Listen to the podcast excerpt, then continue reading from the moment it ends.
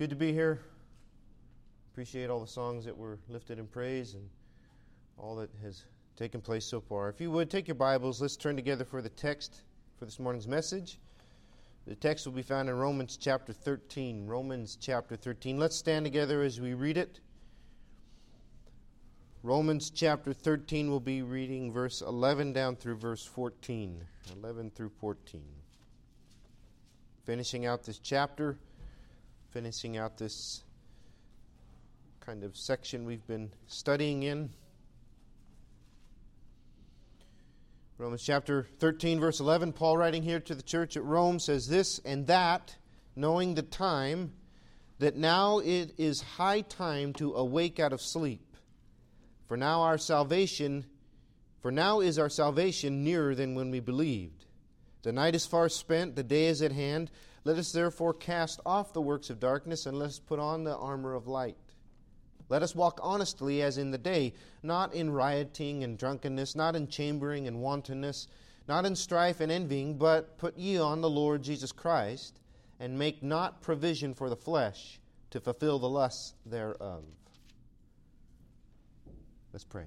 Father, I ask your guidance in this time together and that you would remove distractions, remove the things that are weighing on us. Open our eyes, open our ears, help us to have attentive hearts this morning and do the work in us that only you can do. I pray this in the name of Jesus. Amen. So, my prayer is for this morning that the message comes out clear because my body is so very weary. I'm tired. I feel stretched, but my spirit is willing. And I'm praying the Holy Spirit will use this as He sees fit. Have your Bibles handy this morning because we're going to be turning to quite a few verses, and I want the Word to really speak to us on this. This is a really vital subject. The title for this morning's message is Wake Up. Not just because we're tired, not just because we might have had a late night last night, but we need to wake up.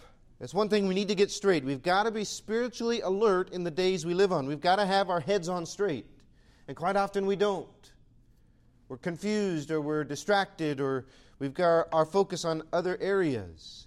And there is so much to distract us, right? There's so much to take our focus off of the things we're supposed to be about. Things that, some things have always been there that distract us. Those little bright and shiny things of the world that we go chasing after like a cat with a laser. We're always trying to get, we never get it.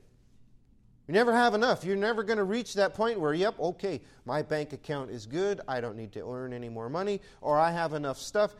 It's never enough. In fact, haven't not we been studying that in the mornings? It's chasing after the wind. It's vanity. Some things have always, like that, have always been there to take our focus off. Some things are they have a different feel, or maybe they're rather new to some of us, the controversies and the arguments, and it's easy to get up in arms and defensive about those things. And, beloved, make no mistake, there, should, there are some things we should be up in arms about and be getting involved about, especially in the day we live in.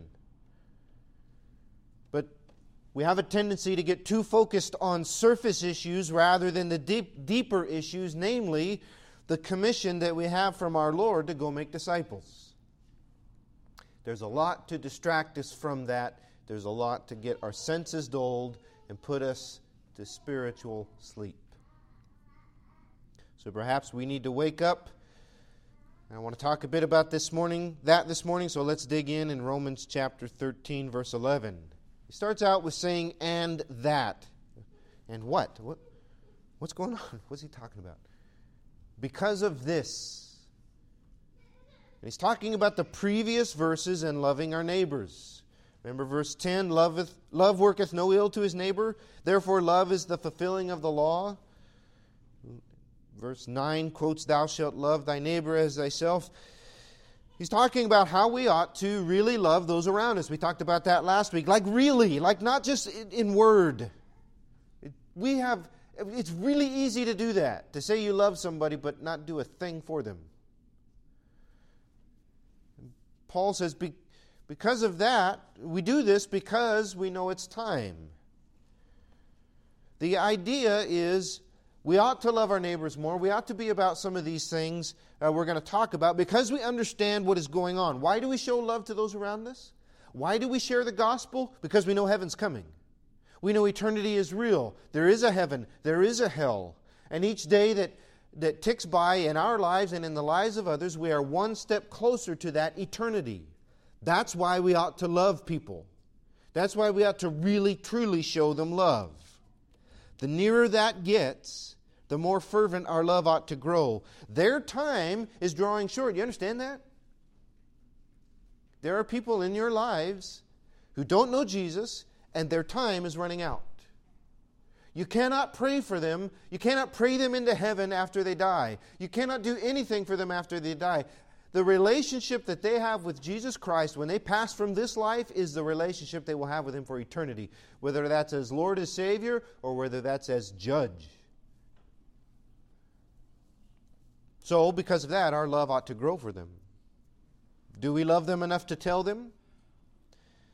We do this because we know the time is coming. I'm reminded of another passage because there's another aspect that comes into this. So keep your finger in Romans because we're going to be bouncing to other passages and coming back here. But go to Hebrews chapter 10. Hebrews chapter 10. We ought to love people around us because we know the time. Well, you know what? We ought to love each other too because the time is drawing short. In fact, the writer of Hebrews says this in Hebrews 10 and verse 23 Let us hold fast the profession of our faith without wavering. There's a lot of people who have wavered. They've let go their profession. They once held it so close and now they've let it go. Let us hold fast the profession of our faith without wavering, for he is faithful that it promised.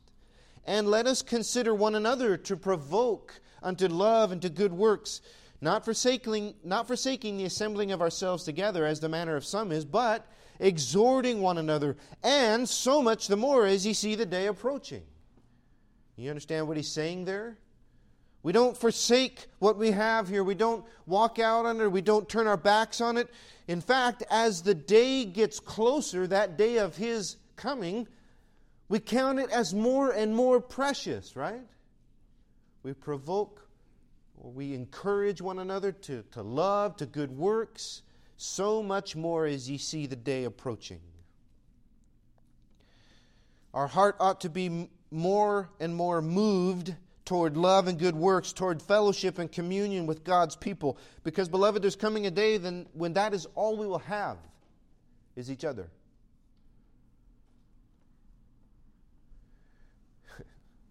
I heard it put this way I guess it makes some sense. If you don't like coming to church, how are you going to spend eternity with these people? because that's the case. And actually, as we see that day coming more and more, doesn't shouldn't it grow more and more dear to our heart? We know what is going on. Back to Romans. He says, We do this because we know the time and do this or because of this and that, knowing the time. Knowing the time. It's not just talking about some knowledge, it's talking about perception. Do we perceive what is going on? As you look on society, as you hear all of the things that are going on, do we perceive what's truly going on? Beloved, I believe this is far more than some political position or power grab or something that's going on. I think there's something far deeper. Some things are being moved, agendas are being moved, which is moving us closer and closer to the end of times. We already know what Ephesians chapter 6 says. We don't wrestle against flesh and blood, but against principalities, powers, rulers of darkness in high places, right? There's a, there's a more sinister realm, a demonic realm to what is going on. And that's the battle we face. Do you perceive that? Do I perceive that? And knowing that as that advances, we get closer and closer to the day when He returns. And at the same time, knowing that that will happen according to the will of God, too. It will come to pass, as we have been told in the book of Revelation. And we ought to perceive that and act accordingly. Do we? Because we can be pretty perceptive about some things. Maybe you're perceptive about the stock market, or maybe you're perceptive about the political realm, or sports, or finances. We can be perceptive in many different areas. We can see some things coming and maybe make some adjustments. Some people are able to do that, but what about what really matters? What about the times that we're in? Keep your finger here in Romans, back to uh, go over to uh, Matthew chapter 16, something Jesus says here. It kind of strikes at my heart. Matthew chapter 16, he's talking to Pharisees and they're trying to catch him. And something he says here, Matthew 16 and verse 1. The Pharisees also with the Sadducees came and tempted him, desiring that he would show them a sign from heaven. Notice what he answers. He answered and said unto them, When it is evening, ye say, It will be fair weather, for the sky is red. And in the morning, it will be foul weather today, for the sky is red and lowering. O ye hypocrites, you can discern the face of the sky, but can ye not discern the signs of the times? We can discern a lot of things. We can maybe anticipate the way laws are going to go, or maybe certain things are going to go. And we could be really sharp and tuned in on those things. But can we miss spiritual things? I think we can sometimes. And Paul says, hey, you guys need to be perceiving the times. You need to see what's going on. And beloved, the signs are all around us. The signs are all around us. And it may be that the end of time is not far. You understand, and, and I hope you count it as a as a immense blessing. We may see the book of Revelation come to pass in our lifetime. We may be the generation that is privileged enough to see that happen. Or maybe not. Maybe it's still some years off. I don't know. But I do know this the signs are, are, are showing that his coming is nearer and nearer with each day that passes. We are certainly in the last days. Do you see that? And is your heart prepared for that? We have goals and we live towards goals, and maybe it's retirement, or maybe it's I want to save up enough to buy this, or I want to have this kind of job, and those things are not wrong, but sometimes that becomes all that we perceive, and all of our mind is wrapped around those things. Are we seeing the signs of the times, and are we preparing our lives for that? You understand, the, time is now. Not coming, the time is now that we ought to take the stands that our forefathers have to stand up for the truth, even if that is in the face of the rulers of the land, and say, No, this is what the truth is. This is what the Bible says. And we will not bend on that. Or are we even perceiving that the time is now to do that?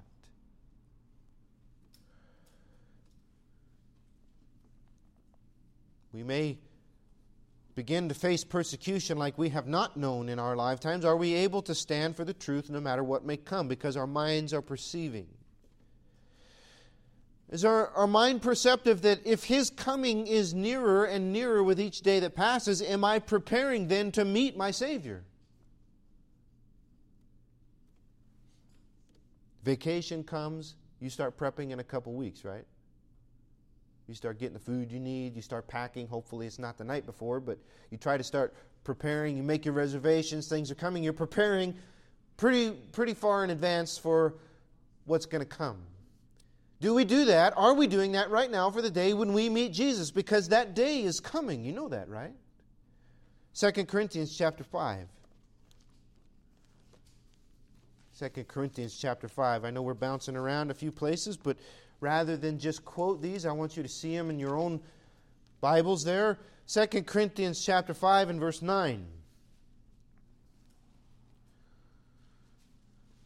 Paul says this, Wherefore we labor. This is why we labor. This is what we are working for, that whether present or absent, we may be accepted in him. he's, he's talking about um, the new glorified body and to be absent from the body is to be present with the Lord, and to be present here is to not be with Him. He says, Hey, regardless, I'm working to be accepted of Him. Verse 10 For we must all appear before the judgment seat of Christ, that every one may receive the things done in his body, according to that he hath done, whether it be good or bad. All of us will appear before Him and have to answer.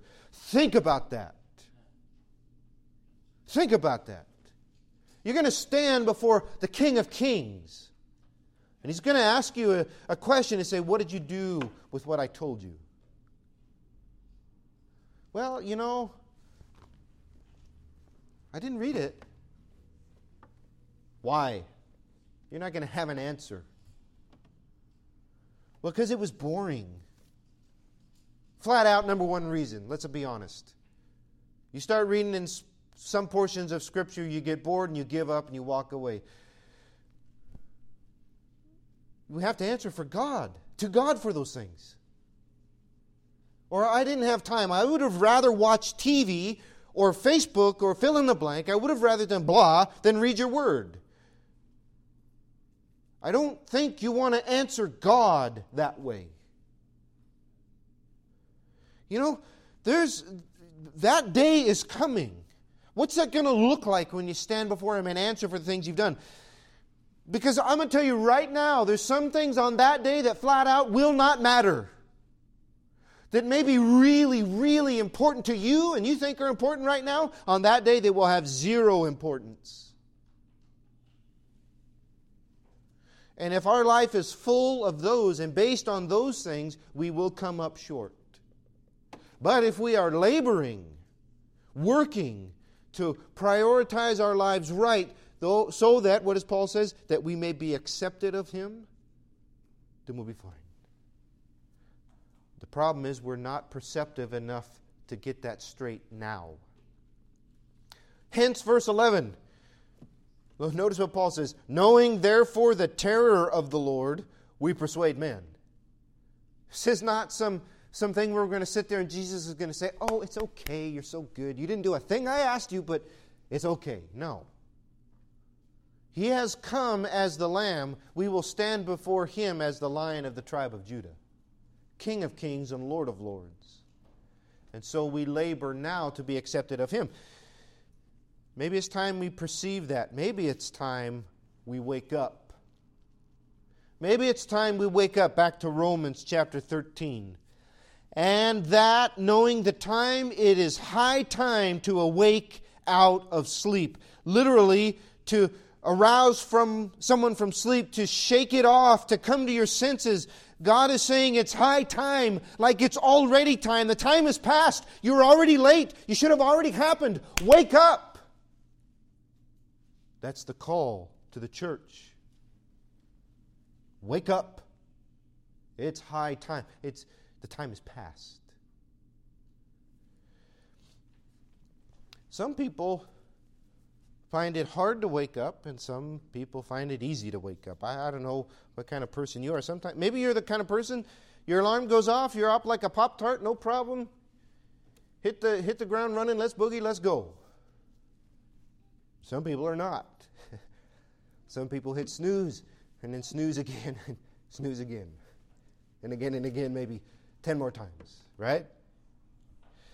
Some people are like that. They can get up really easy and they can be about their day, and some people it's not that easy. I so want to be like the first person.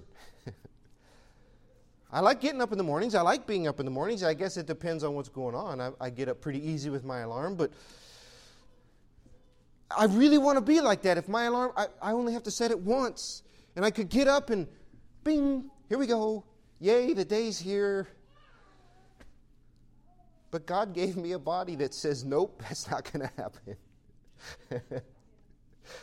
it's just not. It's not because I'm lazy. It's just, just won't do it, right? Maybe, maybe, maybe it has, some, has something to do with the past 20 years of my working life. I got four to five hours of sleep a night, and I'm just tired and old now. It just doesn't happen the way it used to. I don't know. But you, you understand this, this concept, and sometimes it feels really good to sleep, right? And it usually feels the best on a Sunday morning when you have to get up and go to church. That's the devil. That's him trying to keep us from, from getting up and going to church. But you know what it's like, right? Sometimes it feels really good to sleep. I think that's a good illustration because it can feel good to our flesh to kind of exist in this sleepy state. And there's a lot of God's children that are sleepwalking. They've been lulled into this spiritual sleep. They just kind of exist.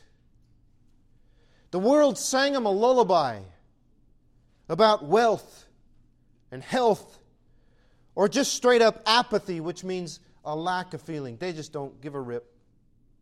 They're just going to do what they want. The world sang them a lullaby and they got kind of drowsy and you just drift along. You've seen the cartoons where food smells really good and you can see it in the air and then the cartoon character catches it and they drift along like floating through the air as they follow the sound of food, uh, smell of food. A lot of Christians doing that with the world. Just drifting along, sleepy. What does God say? Hey, wake up. Shake it off, look around, understand what is going on. The time is passing, and you have work to do. What are you doing sleeping on the job? It's high time to awake out of sleep. Why? For now is our salvation nearer than when we believed. Our salvation is near, and he's not talking about salvation from hell, no. He's talking about the full and final deliverance when it, it's all done and it's all uh, um, over, and we finally stand before Christ and all of it is redeemed back to Him. He says that is nearer now than when we first believed. And that's the literal truth, right? His coming is drawing nearer and nearer with each day that passes. You know, all these days we spend wasting chasing foolish things?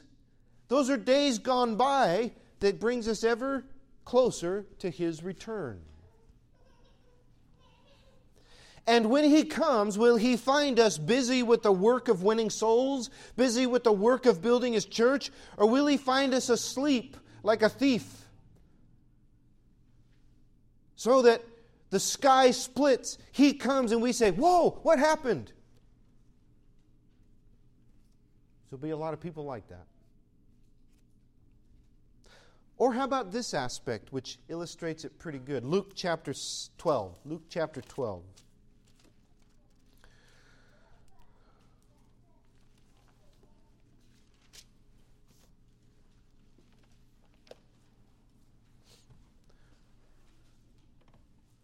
I'm not saying there's anything wrong with taking naps and sleeping in every once in a while. I saw a shirt somewhere said something uh, something along the lines of Jesus took naps, be like Jesus, take a nap, or something like that, you know. And some people can get the wrong idea that it's wrong to rest. No, the Bible actually tells us we have, we, we have to take a day in the week to rest. That's what the Sabbath day is all about, where you literally spend time resting your body that's good and healthy. What we're talking about is spiritual sleep. The, a dulling of our perception to where we're not even thinking on a spiritual level, we just kind of exist. Luke chapter 12, here's another aspect of what we're talking about. Luke chapter 12 and verse 16. He spake a parable unto them, Jesus speaking here, saying, The ground of a certain rich man brought forth plentifully. And he thought within himself, saying, What shall I do? Because I have no room where to bestow my fruits. And he said, This I will do. I will pull down my barns and build greater. And there I will bestow all my fruits and goods. And I will say to my soul, Soul, thou hast much goods laid up for many years. Take thine ease, eat, drink, and be merry. By the way, that is the mode of operation for the world and the mode of operation for most professing Christians. Get, get, build bigger, get, get, so I can just lay back and chill. God said to him, verse 20, Thou fool, this night thy soul shall be required of thee. And then who shall those things be which thou hast provided? So is he that layeth up treasure for himself and is not rich for God. You know what? Not only is our salvation nearer, but I don't know when the Lord says, My life is up and he calls me home. Will I be ready for that? This guy thought he had a pretty good plan, right? And God says, Uh uh-uh, uh your soul will be required of you tonight. Is that, am I preparing and perceptive of living my life for that? Perhaps it's time to wake up. Back to Romans chapter 13.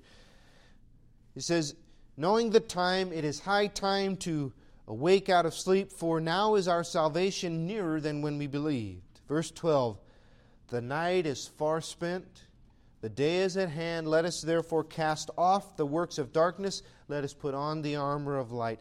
The night is spent. Paul is likening the days we spend on this earth and the time we're, we are waiting for his coming like the night. He says these, these dark days are almost over, and the day of his return is coming. I don't know if it was Billy Sunday or somebody else. I remember reading a message or something he preached, and forgive me if I'm misquoting. But he used this line over and over Sunday's coming. So he, he used the example of the disciples. When Jesus was crucified and when he was put into the tomb, how they would have felt those, those few days in between uh, um, his crucifixion and Sunday morning resurrection. And they would have been downcast and they would have been depressed and, and hopeless. And he said, Hold on, Sunday's coming, right? The resurrection's coming. And he uses he, he, he used the, the example of sometimes we go through hard times, but God's going to bring us through. Hold on, Sunday's coming. And one that's stuck in my mind is that the world might be pretty dark right now, and we might be facing some, some evil and things going on in society like we've never faced before. But hold on, Sunday's coming. Christ is coming back when He will make everything right. And what we need to do is realize the night is almost gone. The dark days are almost over. His return is coming. Do we realize that? The day is at hand. Listen, if the day was, was at hand 2,000 years ago when Paul writes this, it's certainly much more closer now, isn't it? The day is at hand. And by the way, that might hit you a couple different ways. Jesus is coming. Okay, that's a fact. He's coming back. He's going to rule as king on this earth for a thousand years, and then the eternal age will begin and we'll be with him forever. And that will either hit you a couple different ways. And let me be quite frank and quite honest. One reaction, which is really sad, and there's a whole lot of carnal Christians that have that, is like, oh man. Because heaven sounds boring to them, and they want the stuff here more than an eternity with Jesus Christ. That is spiritual sleep. That is dulled senses to want the filth of this world, though it may shine and shimmer, more than the eternal riches in heaven, namely the presence of our Lord and Savior Jesus Christ. Or you hear it and it sounds like the best news ever because we understand everything's going to be so much better on a scale that we cannot even imagine. And so we see, hey, I've got just a short time to reach out to those around that I want to be with me here in heaven forever with Jesus. We need to be perceptive. We need to wake up. The night is far spent, the day is at hand. Let us therefore cast off the works of darkness. It's time we stop acting like the world. And man, that's such an easy trap to get caught in. And I don't, I don't know what's going on. I don't know if it's the times that we live in. Jesus said the love of many would wax cold, right? As it comes near to his coming. He said men's hearts would be hard and we'd be living dangerous times, perilous times, as Paul says in, in the book of Timothy. And I don't know if it's just that, but it seems to, to be not only professing Christians, but God's people that just do a lot of things Christians shouldn't do, and no one seems to bat an eye. We shouldn't act like the world, and that seems like it's okay now. Too many that profess to know Christ cannot you cannot tell the difference at times between them and someone who does not know him at all. No, we're supposed to be lights in the darkness, aren't we?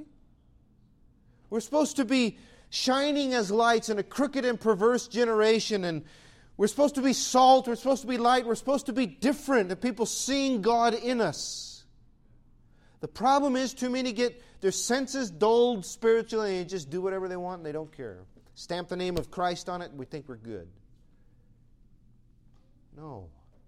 Cast off. Literally, throw them away. Like a hot potato. Get away from me. I don't want this. I don't want this in my life. That thought comes into your mind. Throw it away. You find yourself doing things you shouldn't. Repent and say, Lord, get me away from that. I don't want to do that anymore. Cast off the works of darkness. Why? The night is far spent, the day is at hand. It's time to wake up.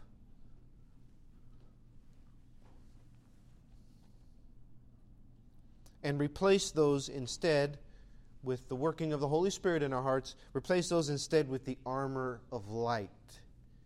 I don't know if you write in your Bible, I would write here in the margin Ephesians chapter 6.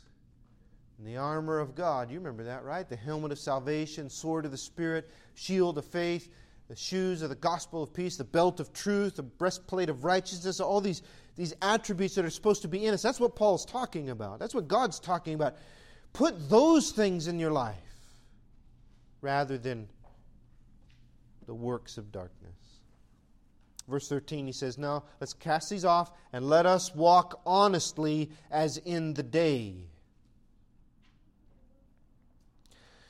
Walking or living honestly. Walking is living. That, you see that in the scripture. When you see it says walk this way, or, or um, different phrases it might use, especially in the book of Ephesians. There's the seven walks of Ephesians. It's talking about living. And he says we ought to live honestly. Now, here is where you can peel back the, the English a little bit and get back into the Greek, and there's actually a beautiful picture here. This word honestly, it comes from a root word that means elegant, shapely, and graceful. Live beautifully, live elegantly. Turn to the book of Ephesians. I want you to notice two verses that uses language like this. Ephesians chapter 5 and verse 3. Ephesians 5 and verse 3 says this But fornication and uncleanness and covetousness, let it not be once named among you as becometh saints, as is becoming or beautiful to saints. Titus chapter 2. Titus chapter 2 and verse 10 says this. Verse 9 Exhort servants to be obedient to their own masters and to please them well in all things, not answering, not answering again, not purloining, but showing all good fidelity, listen now, that they may adorn the doctrine of God our Savior in all things. That they may adorn the doctrine of God, what is becoming of saints, living beautifully. We are to live in a way that the gospel is made beautiful. People will see us and see a changed life. We'll see someone who's in love with Jesus. We'll see someone who truly loves their neighbors and is living their life to please God. People can see that when that is truly, genuinely in our hearts. Even though we may mess up, they still see that if it is honestly, genuinely in our hearts. The gospel, the Bible is all made elegant because they see it lived out. People should not be turned off by our life to the gospel. And nothing will do that faster than a fake. There's no fake it till you make it with the Bible, or in the church, or with God. That doesn't work. It doesn't ever work. People see right through it. The only person you're fooling is yourself. God is never impressed with that. I still, man, the, the thing that keeps, keeps flashing in my mind when we talk about these things is the publican and the Pharisee. Oh, Lord, thank you. I'm so good. Look at all I do. God doesn't even acknowledge him. He says, Look, this guy was justified. The publican, the tax collector, the sinner that beat on his chest and said, Lord, have mercy on me, a sinner. Trying to make the gospel look beautiful when a heart isn't in the right place, or trying to, to uh, uh, go through this life spiritually asleep is as foolish as somebody painting eyeballs on their eyelids so they can sleep at work. It doesn't work. You call yourself a servant of God, never crack open the Bible, never pray, never talk to anybody else. You think God's impressed saying, let us. No, he's saying, wake up. What are you doing? what are you doing? The night is almost spent. The day is at hand. Wake up. Now, we ought to live as in the day. so people can look in our lives and see Him. In the daytime, there's nothing to hide, right? We ought to live our lives in a way that says, Here, here I am. There's nothing to hide. Even my failures. You understand that, right? Nobody should claim to be perfect because nobody is. I'm not perfect, I'm forgiven. I'm just a sinner saved by the grace of God, still in need of His grace and mercy. I want that to be projected. Not that I'm using that as an excuse to sin, but no, when I, when I do slip up, I say, Look, man, the Lord forgives me. And the Lord can forgive you. If He picks me back up and He keeps bringing me back by His grace, makes me want to be better for Him. It makes me want to live better for Him. We ought to be honest when we fail, quick to repent, by God's grace, doing better, not living some hypocritical life, but a real one. So it's time to wake up, cast off those works. You notice this list in verse 13 rioting, drunkenness, chambering, wantonness, all things like that. Usually things that are done in the night, which the world partakes in regularly because they are in spiritual night. They're in spiritual darkness. We shouldn't be surprised to see some of these things in the world. They need the light of the glorious gospel of Christ to be shown in their hearts by God. And are we not ambassadors for Christ? 2 Corinthians tells us that. In fact, Paul says, We pray you in Christ's stead or standing in his place, be reconciled to God we go out into the night with the light of God, pleading that they be reconciled. You can't do that if you're a sleepy Joe Christian. just saying. Some people you ask about the gospel, and it's looks like I'm watching a press conference. Uh, uh, uh, what do you believe about the Bible? Well, I, I think, and I, I, no, no, no, no, no. What does the Bible say? You got a lot of God's people sound like a lot of babble when they talk about the Bible. It's all about what they think or what somebody else said, and it makes no sense. People that can't hardly give the gospel to somebody else, and their life shows no support of what they say. Enough of that. Let's wake up. Let's wake up. Verse 14, we'll be finished. He says, What? Put ye on the Lord Jesus Christ. Put him on. Make no provision for the flesh to fulfill the lusts thereof.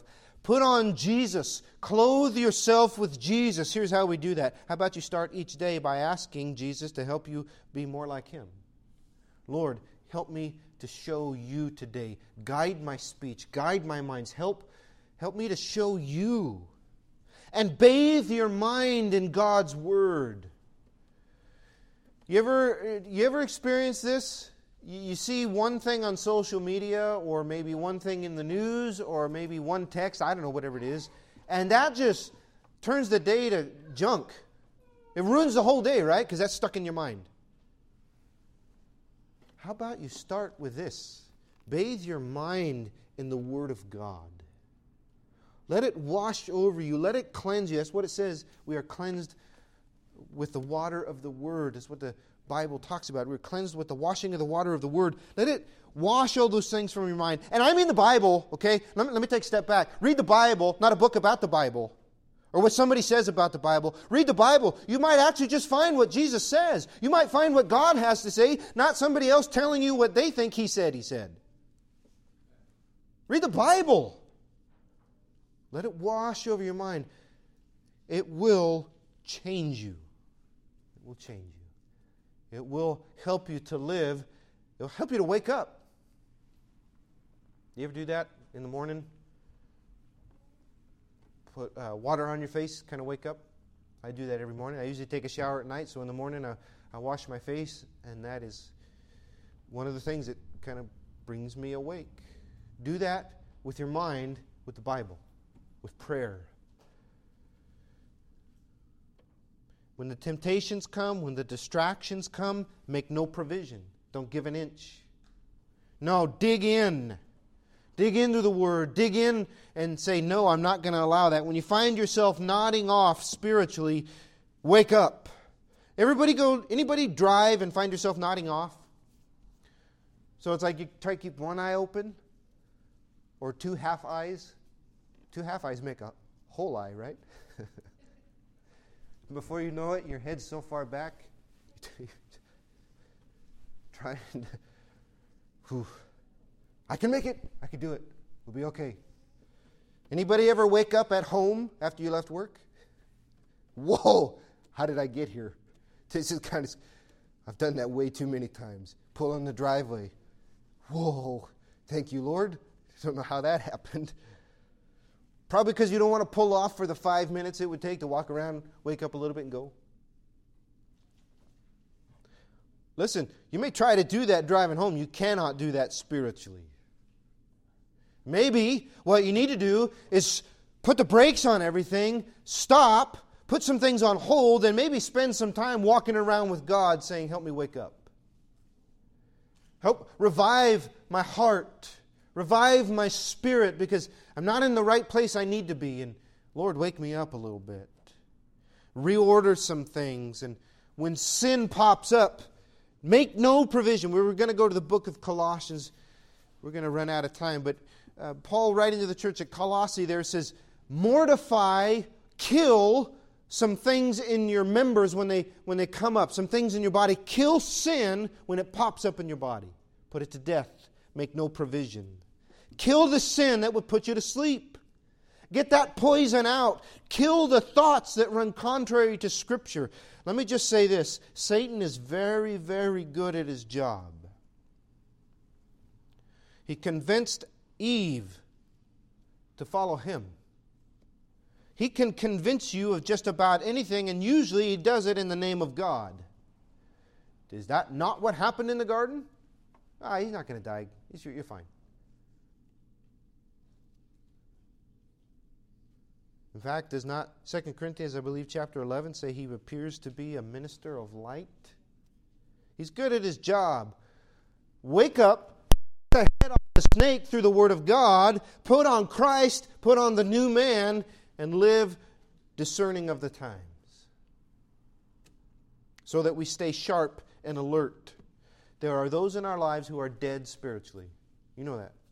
You know the people you come in contact with. There are people in our lives who are dead spiritually. Those, there are those who are on the brink of falling away and falling asleep, as it were, and facing destruction. What are we going to do? Are we going to give the life saving gospel? Will we do our best to keep them from falling? Or are we too sleepy? Where we hear about something, maybe open our eyes and say, oh, that stinks, and go back to sleep. Turn with me here. We'll finish up here. Revelation chapter 3. I want you to see a tragedy.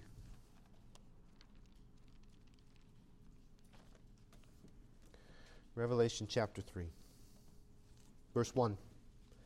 Jesus writing here, speaking here. Unto the angel of the church in Sardis, write These things saith he that hath the seven spirits of God and the seven stars.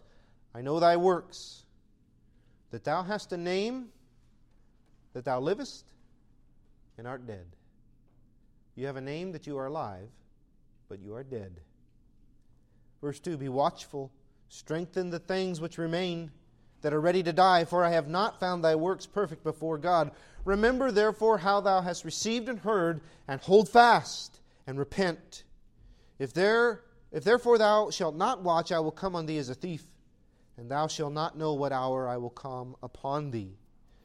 Thou hast a few names even in Sardis which have not defiled their garments, and they shall walk with me in white, for they are worthy. He that overcometh, the same shall be clothed in white raiment, and I will not blot out his name out of the book of life, but I will confess his name before my Father and before his angels. He that hath an ear, let him hear what the Spirit saith unto the churches.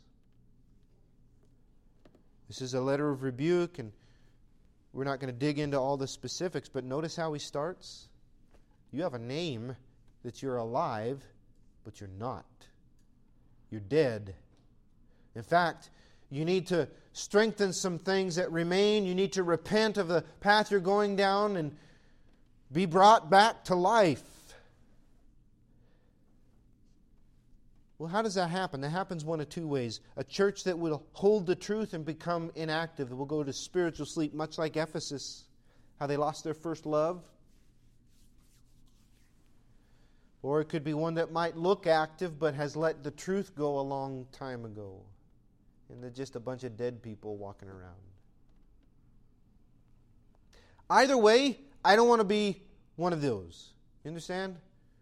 I don't want to be this church that has a name that we are alive but we are dead, just full, of a bunch of sleepy, spiritual, sleepy people. No, I want to be one that is alive and vibrant. And I believe we are, and we need to stay on that track. That we are perceptive and doing what the Lord has, has for us to do and doing the best we can because we know the days are coming when we will see Him.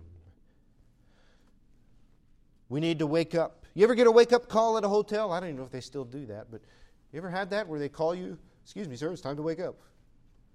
Worst call of the day, probably for some people, but you ever get a wake up call like that? Or I think God is giving us one here in the text for sure, but I think we just had a massive one, didn't we? The whole pandemic business has been a massive wake up call that made some things clear, didn't it? Do you remember how precious church attendance was when we couldn't meet? And how much we wanted to be here and sing together and see each other? How much we wanted that? And how sweet it was when we got back together, right? Or has that slipped now? And it's just blah. We'll see. Ah, it's church. We'll see if I go. You fell back asleep, didn't you? Remember how precious life was when people around us were dying and getting sick, and how we wanted to live each day to its fullest? And we begin to think about our relationships, maybe with family members or friends that we haven't seen in a while. And those all of a sudden became very precious to us. Has that slipped now? And now we just, yeah, whatever, I'll see him when I see him.